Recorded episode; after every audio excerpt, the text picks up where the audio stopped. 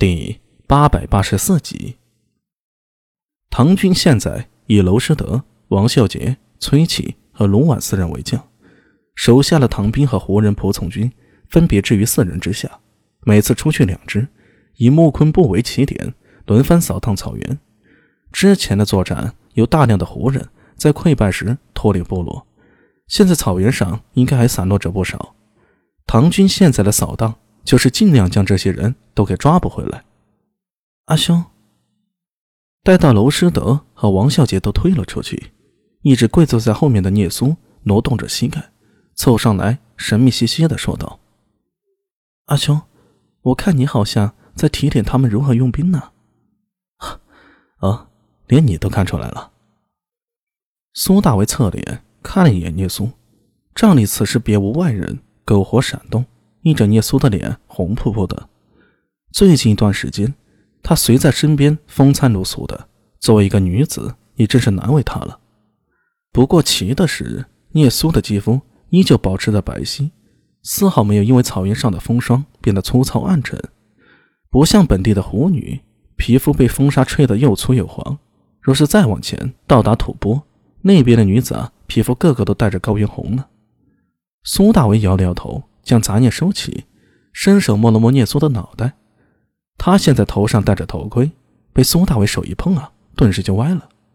聂苏不禁双手扶住头盔，有些嗔怪的白了苏大伟一眼：“阿兄总是没个正形，光会欺负人家。”“呵呵，习惯了，习惯了。”苏大为收回手，摸了摸鼻子，毕竟不是在自己家里啊，不可以太过胡闹。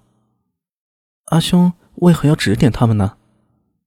聂苏扶好头盔，又挪进了几步，跪坐在苏大伟身边，好奇的问道：“我听人说，兵法都是不传之秘，视若珍宝。刚才阿兄又说妙算，又说作战的，就不怕被他们学去了？”小苏，你不懂。苏大伟摇头笑着：“师傅领进门呀，修行在个人。我这点东西啊。”也是跟着大总管还有苏将军听来的，还是在最近作战中才把理论与实践合在一起，也就是一些用兵的道理嘛。具体的经验得他们自己去摸索。而且现在大家都是为大唐出征，他们变强一些，我们才能更强，对上突厥人的时候才会有更多的胜算啊！聂苏黑白分明的眼珠转了转，似懂非懂的点头。但其实苏大伟的用意自然不是那么简单。说白了，他是在建立自己的班底。娄师德、王孝杰和崔庆等人都有不错的素质，稍加点拨，说不准呢就能历练出来。一支军队除了领军的大总管，也需要大量高素质的中层和基层将领，才能如臂使指。苏大为带他们作战，并且将自己的用兵心得不吝分享，这既是收娄师德等人的心了，也是施加以恩。将来总会有些香火情的。如果运作的好，这些人甚至就是苏大为的心腹班底。最不济啊，也会是苏大为在军中的人脉。别看苏大为在长安行事低调，但其实他运作人脉的手段远远超过普通人。无论是大唐皇帝李治，还是如今的皇后武媚娘，还是现今仍在把守玄武门的薛仁贵，乃至大唐名将苏定方、陈知节、尉迟恭。还有这几位名将家中的公子，都与苏大为私交甚深，更别提李克师、李大勇、安文生、袁守诚、叶法善、玄奘等。上通三公九卿，下面通三教九流，乃至西市胡商，大小生意不良人、武侯、大理寺，在长安早已形成了以苏大为为中心的人脉圈子了。苏大为甚至固定会与苏庆杰他们喝酒饮宴，畅所欲言。许多人只是看在苏大为明面上的身份，以为他只是一个小小的不良人副帅，那便大错特错了。如今他在这大唐军中，既是历练，也要立下新的人脉。至于如何执着于拓展人脉，却又是受他后世思维的影响。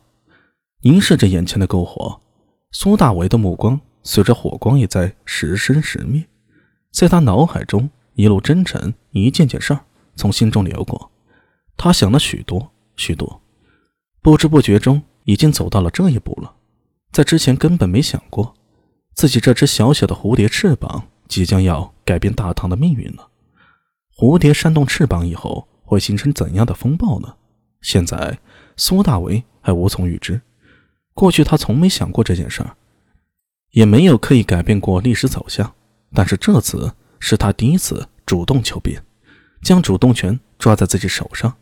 一是要立军功，无数人都曾耳提面命，明示暗示着他，唯有军功是大唐不可磨灭的功勋。二是作为陈楚寺的朋友。从军这一路多受陈知节的照顾，也想看看这位大唐名将临老了却被人以宗兵劫掠还有杀戮这种搞笑的理由给夺职踢出朝堂。陈知节不想出头，害怕出头，那就让自己帮他一把吧。无论如何，在自己的挑动下，这次大唐征西突厥之战自不会像历史上一样无功而返，而陈知节也不会有机会被人告发了。想起即将到来的那个不确定的未来，苏大伟隐隐感觉自己的血液加快了一些。那是一个穿越者对于只手拨动历史、改变历史、掩藏不住的亢奋。